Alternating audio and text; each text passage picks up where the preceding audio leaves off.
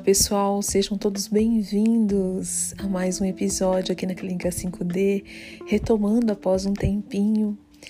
A gente está no mês de setembro agora, é, nesse dia que está sendo gravado aqui, quase chegando primavera, quase chegando aquele período de uma inspiração maior ainda para renovação, para reciclagens, para um novo olhar sobre a gente mesmo. E hoje eu tô gravando aqui é, em modo solo.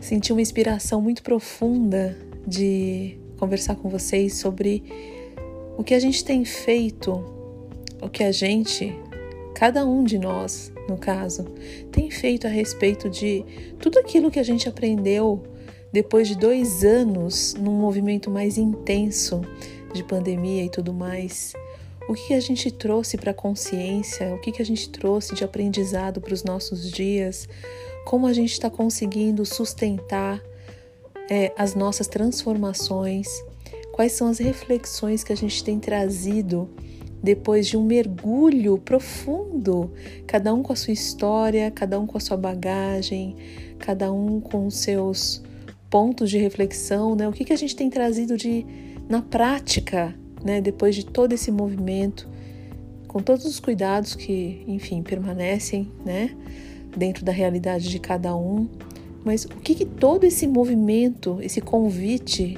global da espiritualidade trouxe para o nosso dia a dia? Ou será que agora a gente está mergulhando de novo né, nas mesmas distrações de antes e tentando fugir daquilo que a gente já estava fugindo? Será que a gente continua anestesiando né, as nossas emoções? Será que a gente continua tentando se afastar do que precisa ser visto? Enfim, né? São tantas reflexões, né, gente? Não quero aqui desfiar é, uma sequência de perguntas, mas isso realmente veio bastante forte. Parece que a gente foi convidado, e realmente foi, a fazer uma revisão sobre quem a gente é, sobre o que faz sentido pra gente, é, perceber o quanto a gente foi colocada, foi colocado numa condição de é, convivência ou não convivência com certas realidades, né? E com todo respeito por nós mesmos, se trazer para aquilo que faz sentido. Na prática, porque isso aqui está começando a ficar meio que um blá blá blá, né? Parece que eu estou viajando aqui, mas de forma prática, o que, que realmente importa? O que, que realmente importa para gente agora, nesse momento da vida que a gente está? O que, que realmente tem importância? O que, que é prioridade? Porque quem é prioridade a gente sabe, é cada um de nós, né? Mas o que é prioridade? Que movimento que a gente precisa fazer? O que está difícil de soltar? Por que, que até agora, de repente, você que está ouvindo não pediu ajuda e está tentando resolver as coisas de forma solitária? Então, sem querer, a gente acaba entrando de novo, né, numa, numa sequência de perguntas, mas é fazendo essa auto-observação, gente, que a gente consegue se enfrentar, né? E se enfrentar, assim, numa boa, né? Não na luta, mas na auto-observação de forma compassiva com a gente. Quanto mais a gente vai esmiuçando essa auto-observação diariamente, uma hora vem respostas claras. Ah, se vem. Recentemente eu recebi respostas através novamente do meu corpo, né? É, eu falo novamente porque é interessante, quanto mais a gente se observa, a gente consegue receber os sinais, né?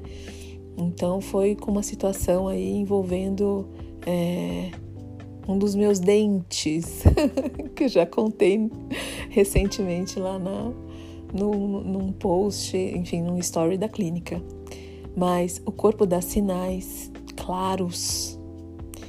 E quando a gente resolve ouvir o corpo e buscar conhecer o que está por trás daquilo, ah, gente, aí, aí o prato fica completo, completíssimo. Aí vem até com bônus de soluções. Sério, quanto mais verdadeiro a gente é com a gente, uh, mais parece que a gente é amparado para resolver aquilo, sabe?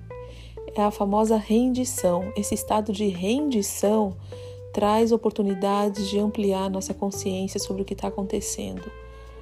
Né? O conhecimento através da consciência, né? através da uh, busca de respostas, acaba te levando realmente para as respostas que você precisa, se observando. Então é fundamental a gente encarar o que precisa ser encarado e fazer, na medida do possível, os movimentos necessários para a transformação acontecer.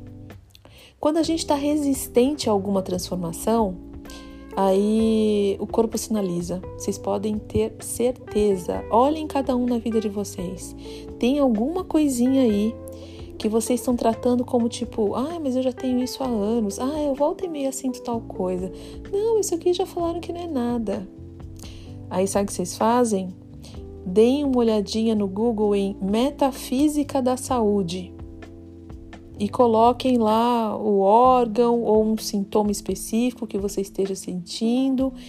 E se vocês tiverem alguma dúvida, manda uma mensagem lá no direct da clínica sobre isso, que a gente vai ter o maior prazer em dar uma mãozinha para vocês. Porque atrás de qualquer sintoma no físico existe um grito emocional querendo ser ouvido. Tá bom, gente? Então vamos em frente, muita coisa para transformar nas nossas vidas, muita coisa boa. E olhando de frente é que a gente consegue avançar. É isso. Gratidão por me ouvirem até aqui e até um próximo episódio.